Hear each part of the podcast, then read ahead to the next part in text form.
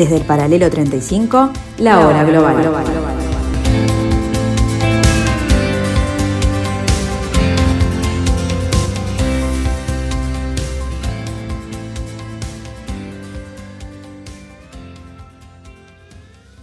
A partir de ahora, la hora global. Desde el paralelo 35, en Montevideo, la realidad internacional por detrás de los titulares. Conducción de Gustavo Calvo. Participan Leo Arari y Susana Mangana. La hora global. Una mirada al nuevo desorden mundial.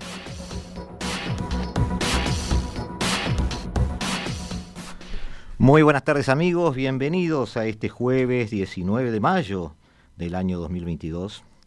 Eh, para referencias de algunos historiadores, dentro de unos 100 o 200 años, el tercer año de la pandemia, eh, para que de alguna manera tengan alguna ubicación en lo que hemos estado viviendo estos meses y estos años. Estamos aquí en el 1170M, vuestro dial, en la tarde de Radio Mundo, en la programación de Radio Mundo, en esto que hemos dado en llamar la hora global, hoy con un invitado de lujo, pero en primer lugar, darles la bienvenida, como les decía, y eh, tratar de hacerles notar eh, el, peligroso recorrido que está teniendo esta estancación, eh, este, este, estancado sistema en el que estamos cohabitando el planeta, derivado de una guerra semi-artificial, desde mi punto de vista. estoy tratando de ubicar algunas noticias que me están dejando un poco este asombrado del día de hoy. Eh, vamos a tratar de no, no, dejarnos confundir con estos temas, aunque los vamos a mencionar con nuestro invitado eh, en este programa, en este capítulo de la cuarta temporada de la Hora Global. Estamos con ustedes entonces arrancando este vigésimo primer programa de la cuarta temporada de la Hora Global.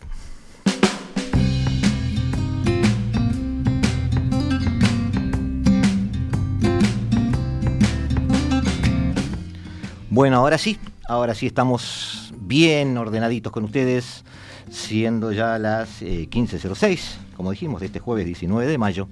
Estamos acompañados de eh, alguien que no es uruguayo, pero como si lo fuera. Ya lo sentimos parte de, de nuestra familia oriental. Estamos con Ney Fernández, que eh, nació en Niterói, en el estado de Río de Janeiro, en 1950. Ingresó a la carrera diplomática en 1978. Es además cabe consignarlo, licenciado en Derecho y en Letras, y obtuvo una maestría en Literatura Hispanoamericana, así que se está ganando varios, este, varias áreas sobre las cuales podremos eh, charlar animadamente en, algún momento. Sirvió en las embajadas de Brasil, en Guatemala, Uruguay, Rumania, Vaticano, Chile y Cuba. Pero además ha sido específicamente embajador en Zimbabue, en Libia y en Filipinas. Ha cumplido funciones en la Secretaría de Asesoramiento de Defensa Nacional, en el Ministerio de Relaciones Exteriores e incluso en la LADI. Es autor de un interesante libro, eh, del cual vamos a charlar un poquito hoy, pero muy, muy por encima, porque la idea no era hacer un relato ni una evaluación literaria del libro, sino utilizarlo como excusa. El binocular invertido, que es el nombre del mismo, relata en detalle la presencia de Ney en Libia en el año 2011 cuando las primaveras árabes marcaron la agenda del Mediterráneo africano y del mundo árabe en general. Bienvenido, Ney, ¿cómo estás? Muchas gracias, buenas tardes eh, Gustavo, buenas tardes a todos. Estoy bien, muy bien, estoy siempre bien en, Portugal, imagínate. En Uruguay, mejor aún con un día como este, un día espléndido. Sí, sí, por, por, suerte tuvimos un, un, este, un, disciplinamiento del clima a nuestros estados de ánimo, lo cual es, es muy bueno en este momento. Sí. Este, tenemos muchas cosas que preguntarte, quiero exprimirte mucho hoy, así que de alguna manera vamos a, tratar de, hacer este, preguntas rápidas y aprovechar bien el tiempo. En primer lugar, por supuesto, agradecerte haber aceptado esta invitación. Eh, una pequeña preguntita que es, curiosidad pura. ¿Por qué tu acercamiento al mundo diplomático? ¿Influencia familiar? ¿Vocación propia? Eh, ¿Contagio de amigos? Eh, ¿Cómo caíste ahí? Mm, la respuesta verdadera no es tan agradable a los oídos de mis colegas diplomáticos ah. en la activa, pero la voy a dar, te la voy a dar.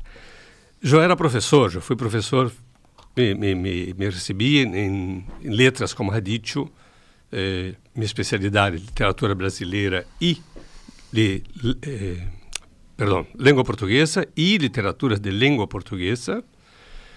Depois tu, hice um magíster em eh, literatura hispano-americana e fui professor durante nove anos.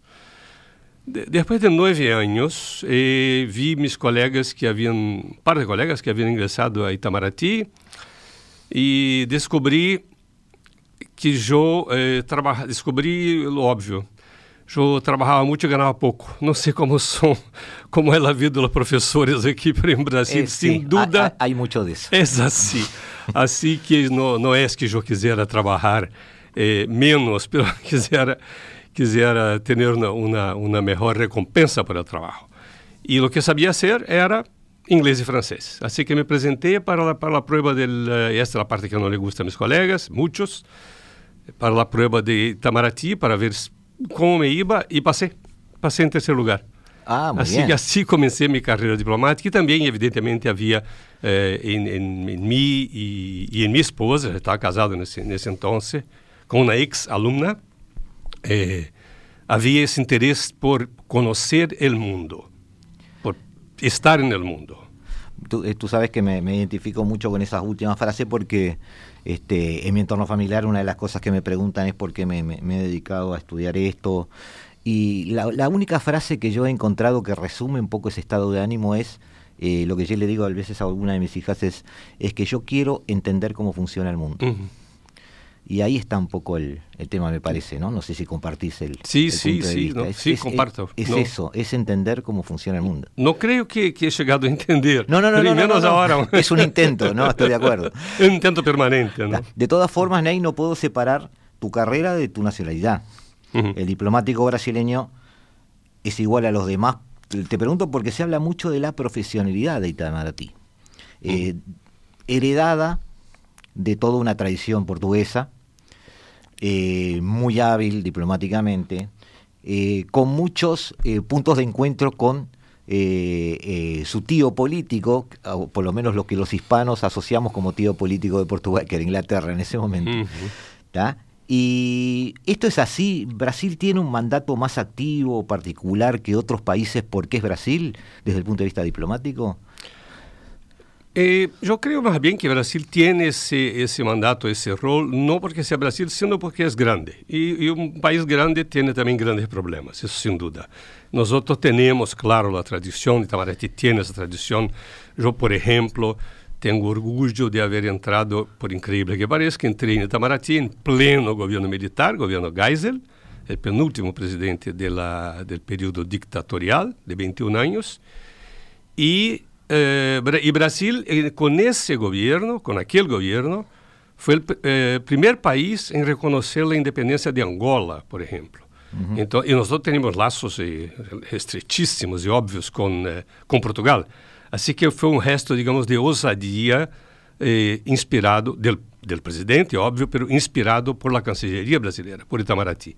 Entonces, lo que me movió más que todo eh, fue eso, esa es decir, la tradición de, de Itamaraty que siguió, eh, a pesar de los diferentes gobiernos, como pasa con, con todos los países sudamericanos, creo, ¿no? los cambios que vemos en los últimos tiempos es, son impresionantes. Claro, eh, sí, sí, sí, sí y, sin duda. Pero, pero podíamos, podíamos hacer... Podíamos hacer cosas, podíamos influenciar de alguna manera, podíamos contribuir. Y a mí siempre me interesó específicamente la integración latinoamericana. Y creo en ella, aún, a pesar de todo. Ese a pesar de todo da para otro programa entero.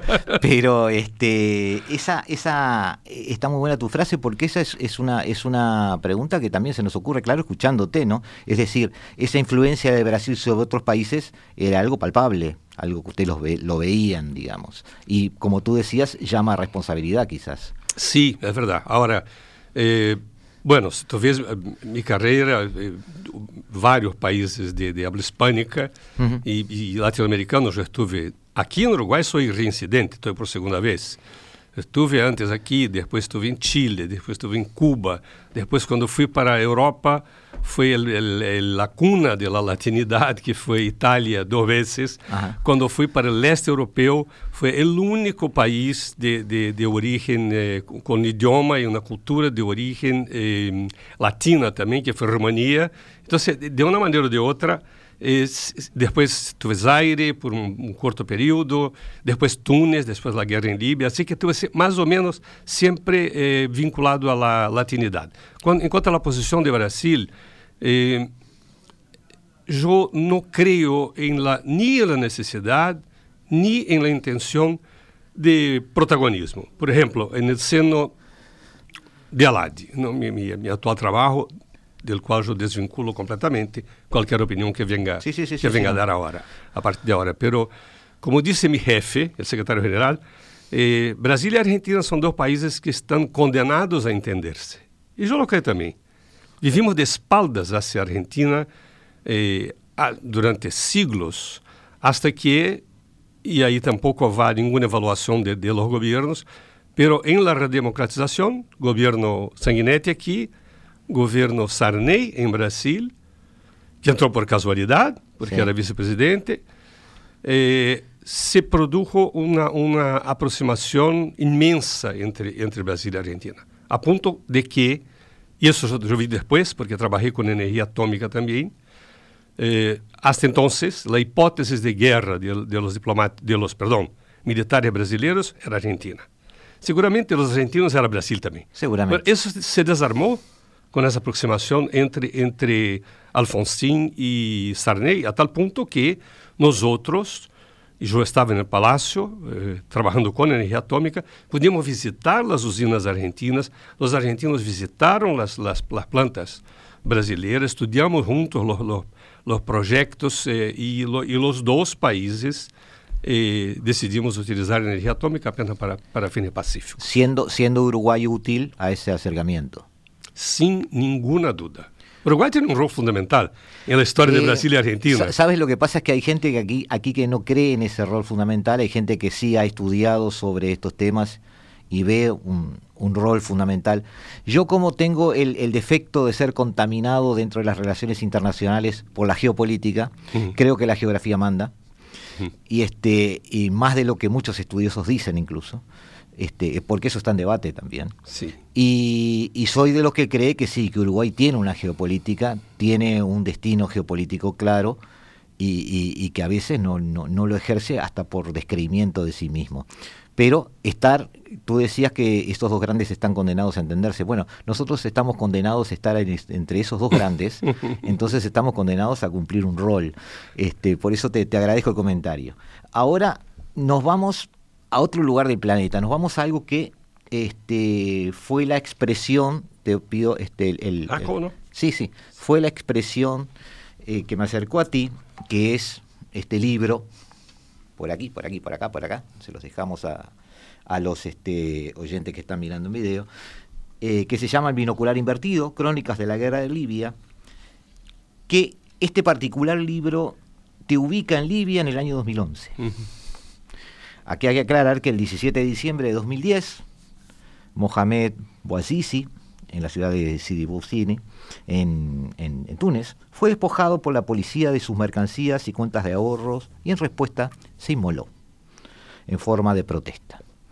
Ese elemento que parecía banal o que parecía sin relevancia, tuvo una consecuencia que no se hizo esperar. Miles de tunecinos se rebelaron contra las malas condiciones en que el país estaba sometido. Eh, causando un efecto dominó prácticamente no solo en este país, sino en todo el mundo árabe. El gobierno autoritario de Túnez, en manos de mm, Abidine Ben Ali, cayó menos de 20 días después, casualmente el mismo día en que justamente este joven moría. En Egipto, Hosni Mubarak, 30 años en el poder, vio levantamientos, en Siria, Bashar al-Assad, al que conocemos por la posterior guerra que se dio allí, que ya llevaba en ese momento 15 años en el poder. Este, Abdullah Saleh en Yemen, que llevaba 21 años en el poder. Eh, Buteflika en Argelia, más de 10 años, 12 años, vieron levantamientos a las puertas de sus palacios de gobierno. El sultán de Oman, por ejemplo, bin Said al-Said, y el rey Hamad bin Isa al-Jalifa de Bahrein, incrementaron el poder de los parlamentos como una especie de respuesta y tratar de, de, atemperar estos ánimos y prometieron mejores condiciones de vida. No tuvo esa suerte el primer ministro de Jordania, que cayó. Tampoco tuvo suerte el propio Mubarak, que finalmente el 11 de febrero fue derrocado. Eh, tuviste todo esto desde la Libia de Muammar Gaddafi, que llevaba 42 años en el poder. ¿No te sentiste en medio de una tormenta? Como nunca, como nunca en mi vida. Y te digo más, los diplomáticos eh, no estamos preparados para eso. Los diplomáticos no, no estamos preparados para la guerra. Los militares sí, los diplomáticos no. Entonces fue una, una sorpresa eh, para, no solamente para el ministerio, para el ministerio, para mí también. Yo me, no, no me imaginaba que eso pudiera pasar en Libia. La, los propios ejemplos que tú, que tú diste, con los nombres que, que mencionaste, el tiempo que pasaron en el poder, nos dan una dimensión de que el concepto de democracia, de alternancia de poderes, esos conceptos occidentales que intentamos muchas veces imponer a otros países, funcionan de una manera diferente en algunos países. Sí, yo todos los, los ejemplos que di, tomando tus palabras, son todos mayores de 10 años, o 12 años en el poder. Exactamente. Y uno dice estabilidad, pero es una peligrosa estabilidad derivada de una autocracia. Es verdad. Ahora, ahora en el caso de Libia en especial, yo llegué a Libia en 2009 y, la, y la llamada Primavera Árabe comenzó eh, fines del 2010, comienzo del 2011. Yo eh, tengo que hacer retroceder un poquito en el tiempo. Antes de ir para Libia, yo estaba en Italia, en la Embajada de Brasil ante la Santa Sede, el Vaticano, e em el ano que foi eh, proclamado ano ano eh, europeu da interculturalidade. Então, estando aí, que é o que significava interculturalidade para mim, diálogo interreligioso, e decidi estudar o Islã. Então, eu fiz um pós-grado de um ano e meio sobre Islã e língua árabe. No aprendí nada de lengua árabe, fue mi gran fracaso académico. Pero ¿por qué, Ney? Si dicen que no es tan difícil. Yo recuerdo la primera clase, Gustavo, y cuando el director de la escuela, que es un, un instituto pontificio eh, vinculado al Vaticano, son, eran 19 entre universidades e institutos en Roma. Ahora serán más. Pero con relaciones directas con el Vaticano, el director entra en la, en la clase y nos dice, bueno, les desejo suerte, estudien, estudiarán Islam, lengua árabe. La lengua árabe no es eh, difícil, es imposible. E realmente, em um ano e meio, se revelou para mim sí. impossível. Pero estudei muito, tive oportunidade de estudar bastante sobre Islam e os princípios del Islam. Então, me interessou, e eh, o ministério, sabia, evidentemente, e por isso eu fui hecho embajador em Líbia, que era um país importante para o Brasil, muitos negócios, muitas empresas trabalhando, trabalhando aí, um país muçulmano, absolutamente. Bajo o governo de Gaddafi, muito ativo comercialmente. muito ativo comercialmente, exatamente. E agora, e agora curiosamente, eh, é um país muçulmano é, eh, com, com diversas peculiaridades. Eu não sou, isso convém aclarar, eu não sou cadafiano para nada. Pero Gaddafi levava o governo de uma, de, uma forma diversa de um líder islâmico eh, de demais países. Por exemplo, não tinha nenhum rango, nenhum cargo no governo. Ele não era presidente, nem vice-presidente, nem primeiro-ministro, nada por estilo. Era, era protocolarmente conhecido e queria ser chamado como líder, ou irmão líder. Assim, assim se, se nombrava Gaddafi. Eh, em Líbia, as mulheres podiam eh, conduzir autos, coisa que, por exemplo, a hora na Arábia Saudita, só a hora em Saudi Arábia começou. Não? Allá, as mulheres podiam pedir divórcio, coisa que tampouco é comum em los países, em los países muçulmanes. Eh, e aí havia, isso é importante que se, que se diga também, porque há, há muita distorção, muito pouca informação, muita propaganda sobre o mundo muçulmano que não é para nada eh, homogêneo es, cada país es un, es un país y es un Islam diferente. havia eh, liberdade eh, religiosa, eu diria. O que não havia era liberdade de, de culto, no sentido de que havia igrejas admitidas, por exemplo, havia em, em Trípoli uma igreja católica, uhum. uma, uma, igreja, uma igreja ortodoxa grega, uma ortodoxa russa, uma igreja protestante tradicional, uma igreja protestante neopentecostal. Agora, os líbios não podiam frequentá-las. Então, era para os estrangeiros. 97% da população líbia é eh, muçulmana, não? E os outros 3% são estrangeiros. Então, para e mais, Gaddafi também com seu com seu delírio de poder, aislado de lo que era a vida líbia normal, no, teoricamente apartado, digamos, muito defendido, não admitia a formação de nenhum liderazgo religioso. Assim que era um país, curiosamente, todos iam à, à mesquita cinco vezes al, al dia, haciam suas orações, mas não havia um líder religioso, não, não havia oposição. Ah, mas não havia constituição. Essa é outra peculiaridade de, Líbia também. E Gaddafi teria um argumento muito interessante para, para, para, para dizer isso. De que vale para um país ter constituição se ela viola sistematicamente? Então, é melhor não ter constituição. Tem sua lógica. Sí, sí, no, no, no. Este, estoy. Eh, en primer lugar, no, lo, el resto de los países árabes no son exactamente lo que era Libia. Exactamente. ¿tá? Pero sí es cierto que todos eh, habitaban en el club de uh -huh. las autocracias, digamos. Uh -huh. Eh, me estás describiendo un líder muy pragmático. Uh -huh. Y los líderes más pragmáticos son los que siguen a Maquiavelo, es decir, primera medida llegar al poder, segunda medida mantenerse Mantener, en el poder. Sí, exactamente. De acuerdo. Entonces, en ese sentido, eh, cabe una pregunta un poco más genérica sobre las primaveras árabes que te quiero hacer porque eh, tú fuiste testigo de todo eso. Uh -huh.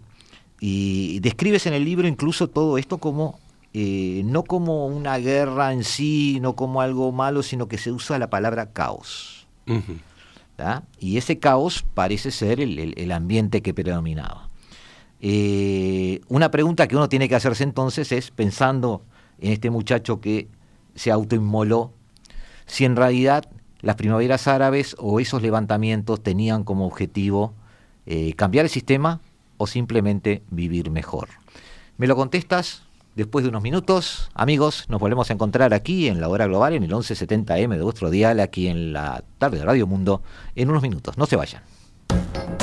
Estás escuchando La Hora Global, una mirada al nuevo desorden mundial.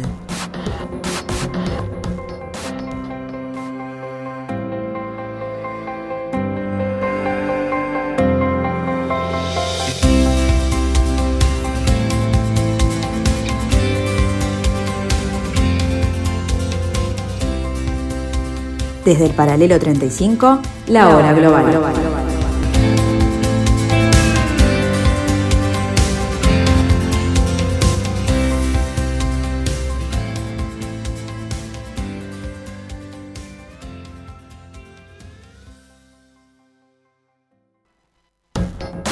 Estás escuchando La Hora Global, una mirada al nuevo desorden mundial. Ney Fernández con nosotros, este autor, pero más, más que nada eh, espectacular y privilegiado testigo de un momento histórico alguien que a veces se dice no, de esta manera, es está en el lugar adecuado en el momento adecuado. Aunque para ti, Nair, todo eso pareció una pesadilla. Este, yo te decía recién que en, en tu libro, este, El binocular invertido, manejabas el concepto de que las primaveras árabes, tú que estabas en Libia, lo viste como un caos. ¿ya?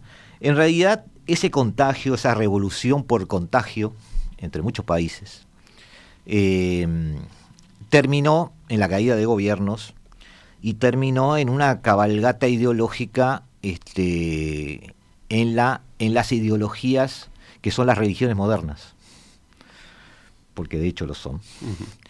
Y eh, las facciones islamistas o las facciones extremistas, desde el punto de vista este, confesional, eh, terminaron tomando el poder en la mayoría de los países. Uh -huh. Y para muchos eso significó un retroceso no sé si para ti también. Eh, yo te hacía una pregunta recién que es, quizás retrocediendo en el tiempo, aquel muchacho que se inmoló que tenía 16 años, creo, era muy joven. Sí, sí. No quería cambiar el sistema, quizás quería simplemente vivir mejor dentro del sistema que le tocó vivir. Este, ¿Soy muy ingenuo o cómo lo ves tú? Não, eu creio, eu coincido contigo e foi uma surpresa. Essa sim foi uma surpresa, o que passou em Túnez, incluso para nossa embajada em Túnez, onde eu estive depois, vivi aí por nove meses, depois de que saí de Líbia. Eh, não se esperava um, um movimento tão eh, radical, seguramente haverá sido organizado também. E uma, e uma escapada tão rápida do presidente, que, que, por certo, escapou por Líbia. Tinha laços muito fortes com Gaddafi. Escapou por Líbia com um avião e com toda a plata que quis levar. Sí, sí. E, e valores que quis levar. De outra parte, Egipto começava a, a, a mover-se. E, e, e, o objetivo era, era, era tumbar a Mubarak. sí. Y- Egipto que ya a esa altura era una potencia en decadencia, Exatamente, exatamente. porque ya no era el Egipto de antes. Exatamente, uma potência política, econômica, cultural, sem dúvida. E Líbia parecia estável aí. Isso, é, de, de aí a, surpresa. E eu estou convencido, eh, vou angariar seguramente alguma antipatia, pero, pero espero que não a tua, não. eu tampouco coincido com o conceito de primavera árabe. Porque para mim não foi eh, eh, qual é que é o que pensamos quando falamos de primavera, de florescer, de nascer, de, de algo algo novo. algo- Muchos analistas las comparan con las revoluciones europeas del 48, eh, las revoluciones del 48, pero ah, esto fu- eh, lo de Europa fue más ideológico e idealista que esto. Seguramente. E, e, com, e com muita. É decir, eh, o que passou em Tchecoslováquia, por exemplo, não? E, Claro. então, Tchecoslováquia, e foi bastante diferente. Aí eu veia. Eh, os tempos também são outros. Então, há que ver que eu veia, eh, não veia nada em Líbia. Chegava a estou aqui frente à Praça Independência. Então, já em Líbia é a Praça Verde, o centro da cidade. Claro. E eu estava, eh, não veia nada acontecer, ocorrer em La Plaza Verde. Chegava a casa, prendia o televisor, chegava temprano, porque começou o bombardeio, desde o mar Mediterrâneo, Estados Unidos e OTAN, sem nenhuma dúvida, e eu veia imagens de uma praça sendo destruída, veia em Al Jazeera e Al Arabiya. Não era Trípoli. Isso não estava passando em Trípoli. Então, houve também Ya una guerra híbrida en ese momento. ah, sem dúvida. Sem, nenhum, sem nenhuma dúvida. Uma guerra, a, a frase não é minha, é importada de um professor de, de Rio de Janeiro, um experto no mundo árabe. Foi uma revolução, uma rebelião e, e uma guerra importada, de, de, de fora para dentro. O povo líbio, por si solo, não rechazaria, não teria uma, uma, uma reação violenta em contra de Gaddafi. Yendo, yendo a tu descripción del propio Gaddafi, podríamos decir que entonces ese pragmatismo de Gaddafi había sido útil y llegó un momento en que dejó de ser útil. Justamente. Foi justamente isso. Gaddafi era recebido como como um rei, como um, em, em Itália, por exemplo, eu, estava aí, levava sua, sua tenda, armava, era, foi recebido por Berlusconi, foi recebido por Sarkozy em, em, em França e e de repente passa a ser o malo da película porque o protagonismo de Gaddafi era algo que começava a incomodar. E isso, mi libro em las últimas es un librito, es un es casi Eso es, no, casi no, no, no, te tires abajo. Es un, es un libro que no es largo, pero es un muy buen libro. So- son memorias. No, perdón, lo- no son memorias. Lo terminé de leer por segunda vez anoche este, Ah. para preparar esto, pero es un placer leerlo este, porque eh, uno escucha, eh, eh, uno lee a un latinoamericano, y, y te agradezco eso, porque se nota que escribe un latinoamericano viendo esa realidad con un lenguaje que nosotros compartimos, un lenguaje conceptual que compartimos. Este, ahora, eh, justamente, hablando de, de- de la utilidad o no del régimen, sin dar juicio de valor, acá no lo hacemos nunca, eh, es indudable que la acción de las potencias occidentales, tú recién mencionaste alguna, ante el caos en esas regiones estratégicas, que además con recursos naturales valiosos para ellos, Sí. Este, y en peligro, frente a una revolución sin control y no se sabía dónde iba, porque en algunos lados, como tú dices, puede ser provocada, pero en otros lados fue bastante espontánea y a veces sin saber por qué, simplemente por insatisfacción. Sí. Eh, yo creo que el impulso de las potencias fue intervenir rápido y controlar rápido la situación, a donde quiera que fuera el poder. A veces se dan esas este, improvisaciones en las potencias porque a veces hay procesos que sorprenden.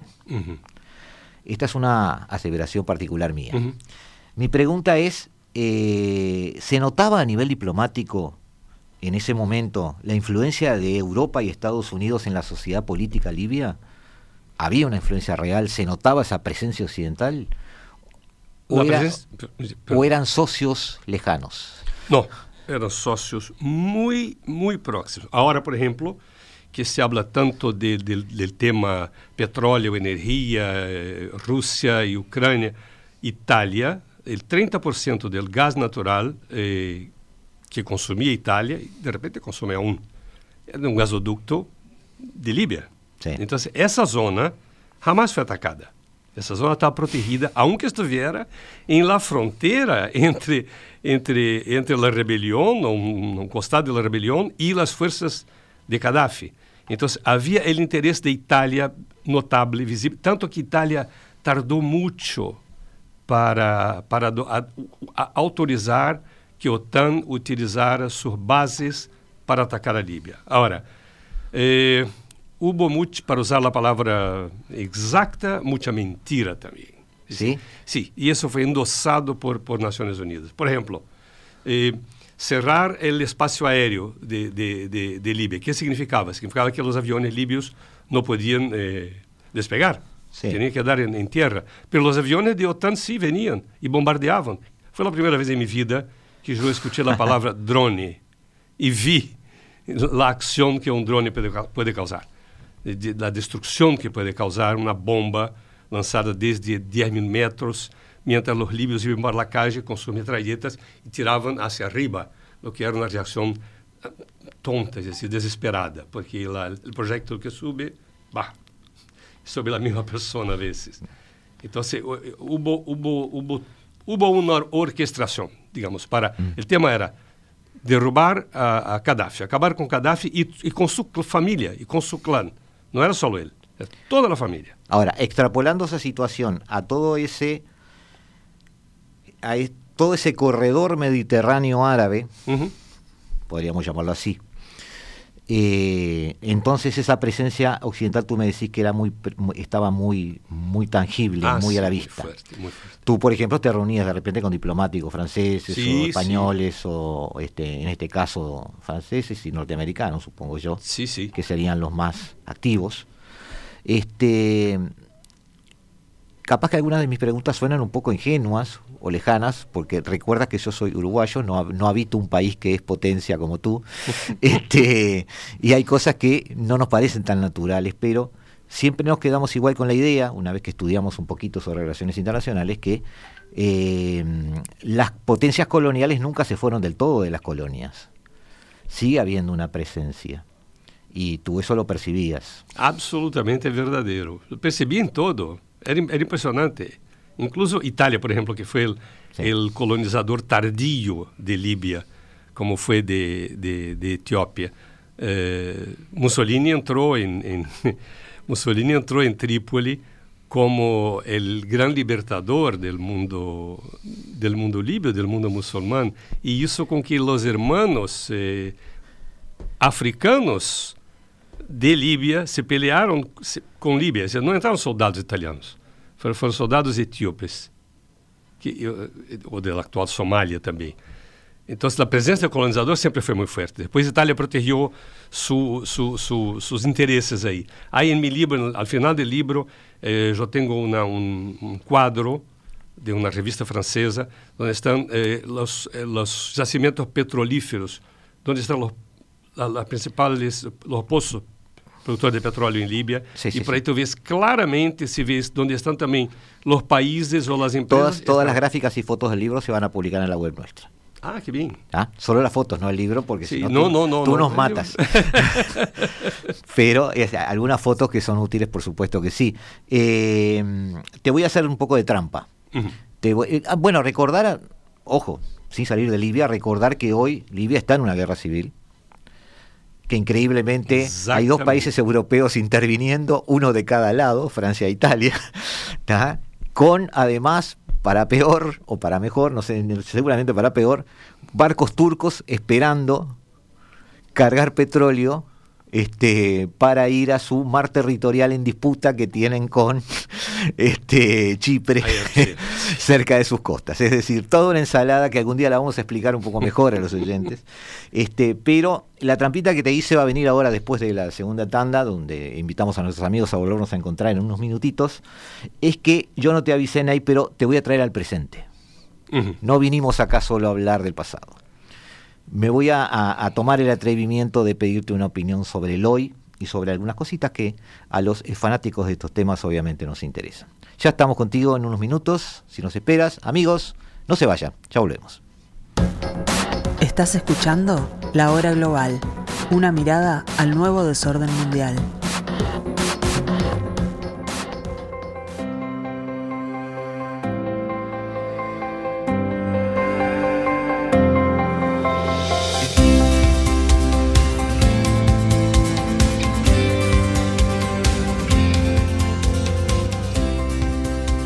Desde el paralelo 35, la hora global.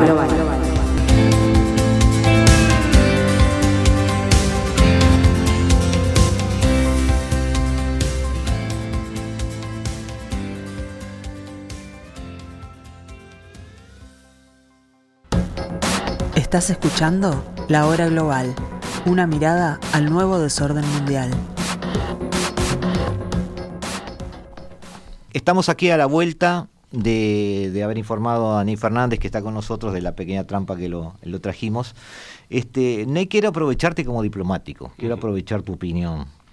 Eh, tú te retiraste en el 2021 Ujú. como diplomático, sigues siendo este, funcionario de organismos internacionales, sigues cumpliendo una función, de hecho estás en Montevideo haciéndolo. ¿tá? Eh, en líneas generales, hablando de eh, la hegemonía norteamericana, tratando de crear una cierta especie de línea de tiempo de lo que está pasando, se habla de que eh, a partir de la conferencia de seguridad de Múnich en el 2007, con aquel famoso discurso de Vladimir Putin, diciéndole al mundo que Rusia no reconocía la hegemonía unilateral de Estados Unidos, eh, quizás también trasladándonos al 2010, el momento en el que China supera a Japón con su PBI y se sube al segundo puesto del podio, es decir, al decir de algunos analistas chinos de aquel momento, ahora Estados Unidos mira hacia abajo y solo nos ve a nosotros. Eh, se habla de, o se discute de si, ya que abandonamos esta unipolaridad norteamericana, estamos yendo hacia un mundo multipolar o hacia una nueva bipolaridad, quizás con una nueva guerra fría. Lo que se llama un nuevo orden este, emergente. Eh, en todos los lugares donde has prestado servicios, porque en realidad si te retiraste en el 2021 estás recién retirado, eh, estás muy activo en la diplomacia internacional y est- está, tu experiencia es muy vigente. ¿Has ido percibiendo este tipo de cambios que hoy como que explotan en los titulares? Es decir, este, estas políticas asertivas extraoccidentales de, de Rusia o de China, ¿surgieron rápido o ya venían desde hace tiempo? Yo tengo un amigo en Japón, por ejemplo, que me dice, en Occidente se durmieron, nosotros vemos venir a China desde hace mucho tiempo. ¿Cómo lo ves tú? Essa frase do teu amigo é perfeita, Gustavo. Se vê que tienes essa formação muito sólida e muito buenos amigos. não não espero, buenos amigos tenho tengo, la formación lo sé. Pero, espero que me contes entre, entre, tus amigos também no futuro. e por suerte estão crescendo estou muito contento en esta etapa de minha vida.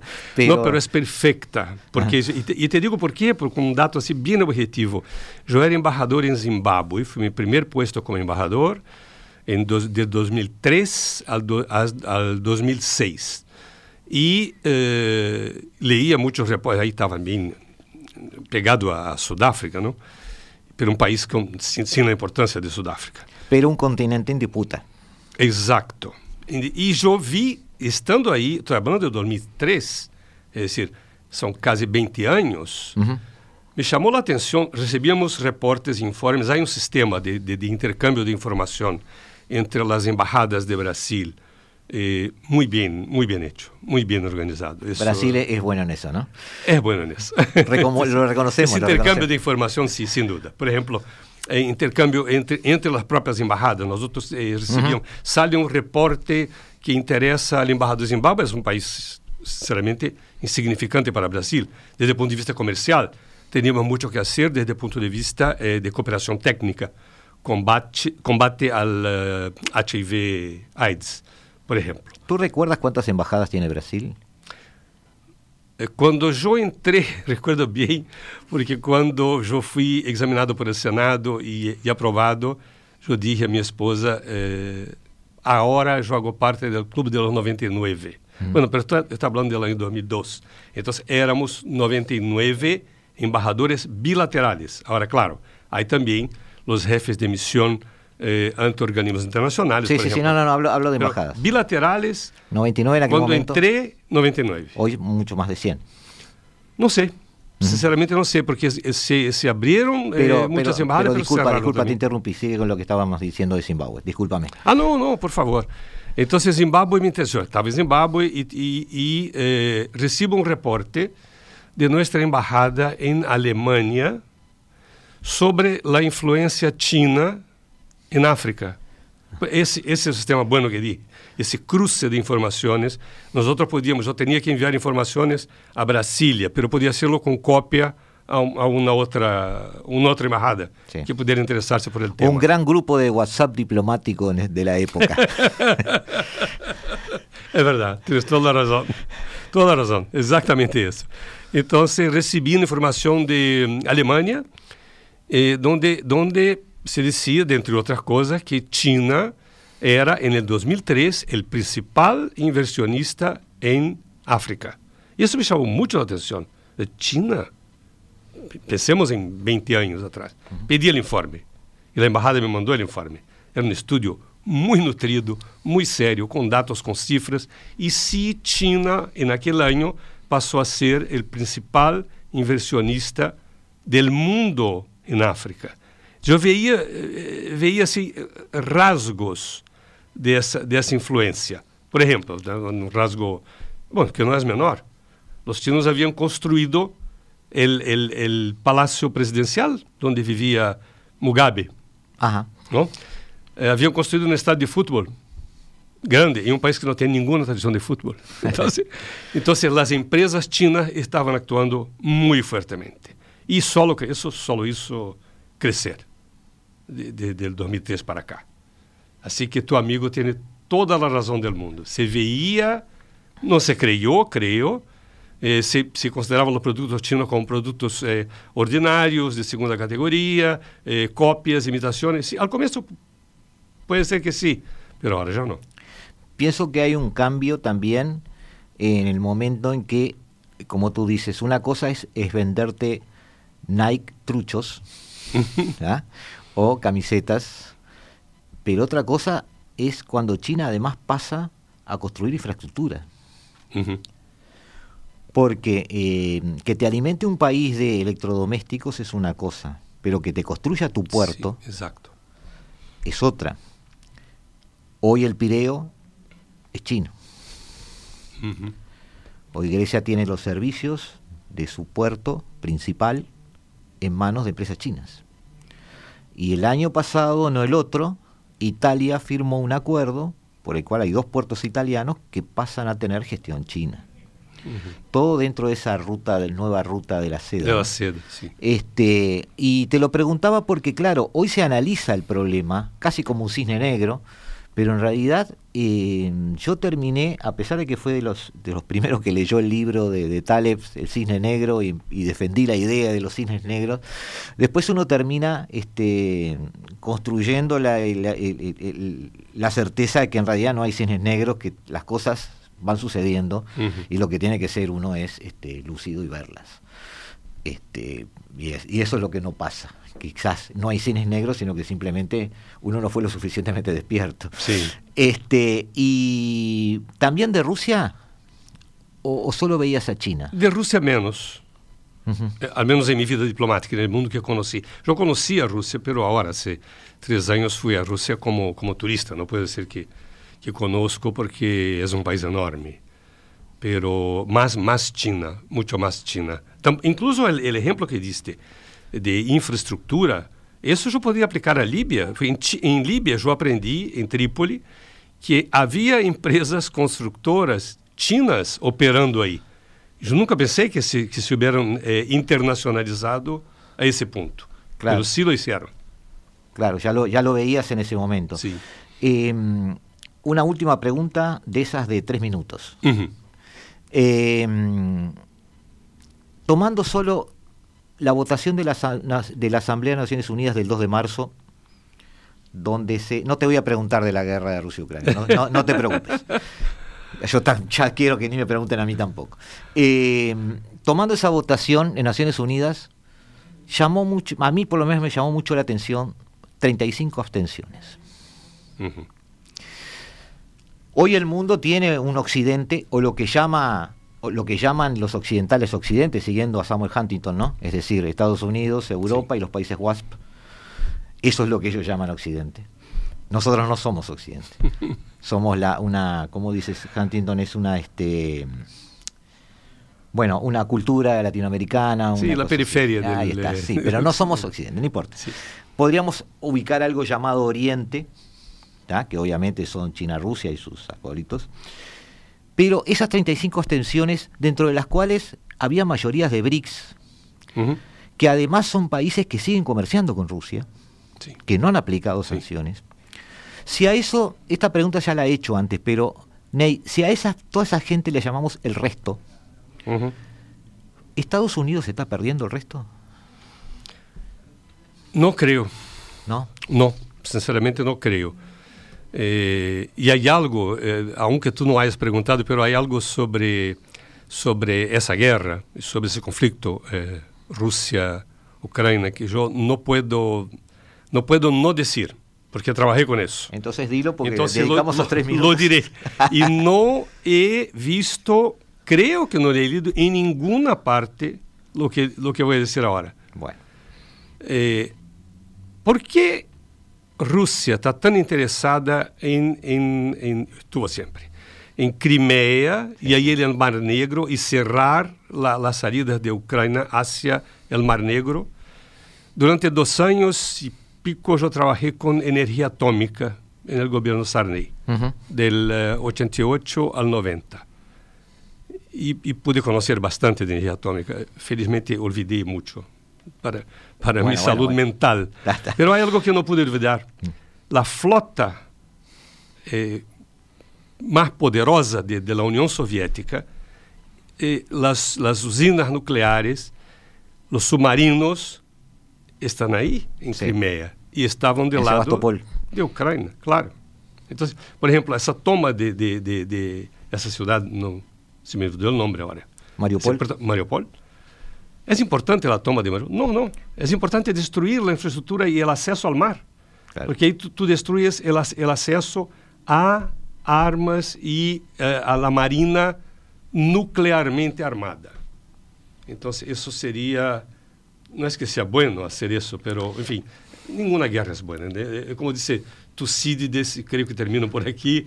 Em Não fomos ao princípio. Em la guerra en cualquier guerra, la primera víctima es la verdad. Es cierto, es cierto.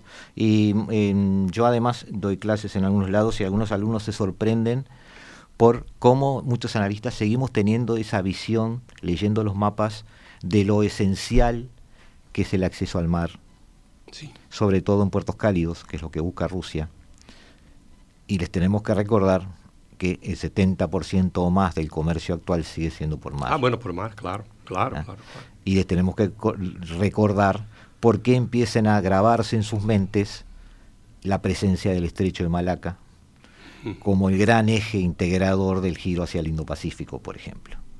Por allí pasa todo. Sí, sí. En, el- en- en la salida de Asia hacia el Indo o a, través del Mar Rojo hacia el Mediterráneo. Ney, muchísimas gracias. Nos has enriquecido mucho y me quedan, te digo la verdad, te di tres minutos, pues me quedaban tres preguntas más, pero era, una locura de mi parte seguir este preguntando. Ya veía que iba a saltar el vidrio Oscar, ya veía que Eduardo Rivero está con un con un display, un long play abajo del brazo ahí mirándome mal. Este, vas a escuchar ahora en la salida, Ney, la mejor música del mundo, de, mando, de manos de una persona que, que queremos mucho y que además nos, nos ilumina con su sapienza musical. Y eh, quedamos para otra otro café, otra, otra charla y tratar de sacarle un poquito más de punta lápiz a este nuevo desorden mundial que pretendemos, como siempre, como cada martes y cada jueves a las 15 horas, aquí en el 1170M de vuestro dial, tratar de entender en esto que hemos llamado la hora global. Hasta siempre.